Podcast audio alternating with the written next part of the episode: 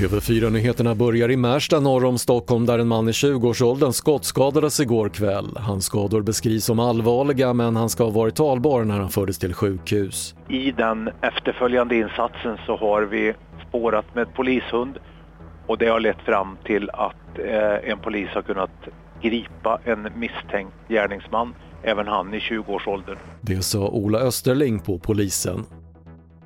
En man i 60-årsåldern har gripits i Helsingborg misstänkt för att på något vis ha fört bort en kvinna i 65-årsåldern, rapporterar HD. Mannen greps i sitt hem igår och anhölls senare och de två uppges inte ha haft någon relation sedan tidigare men i övrigt är polisen förtegen om händelsen. Och till sist hockey, för igår blev det klart att HV71 åker ur SHL efter 35 år i högsta ligan efter förlust mot Brynäs. För Brynäs som vann matchserien med 4-1 innebär det fortsatt spel i SHL nästa säsong. Det var det senaste från TV4 Nyheterna. Jag heter Patrik Lindström.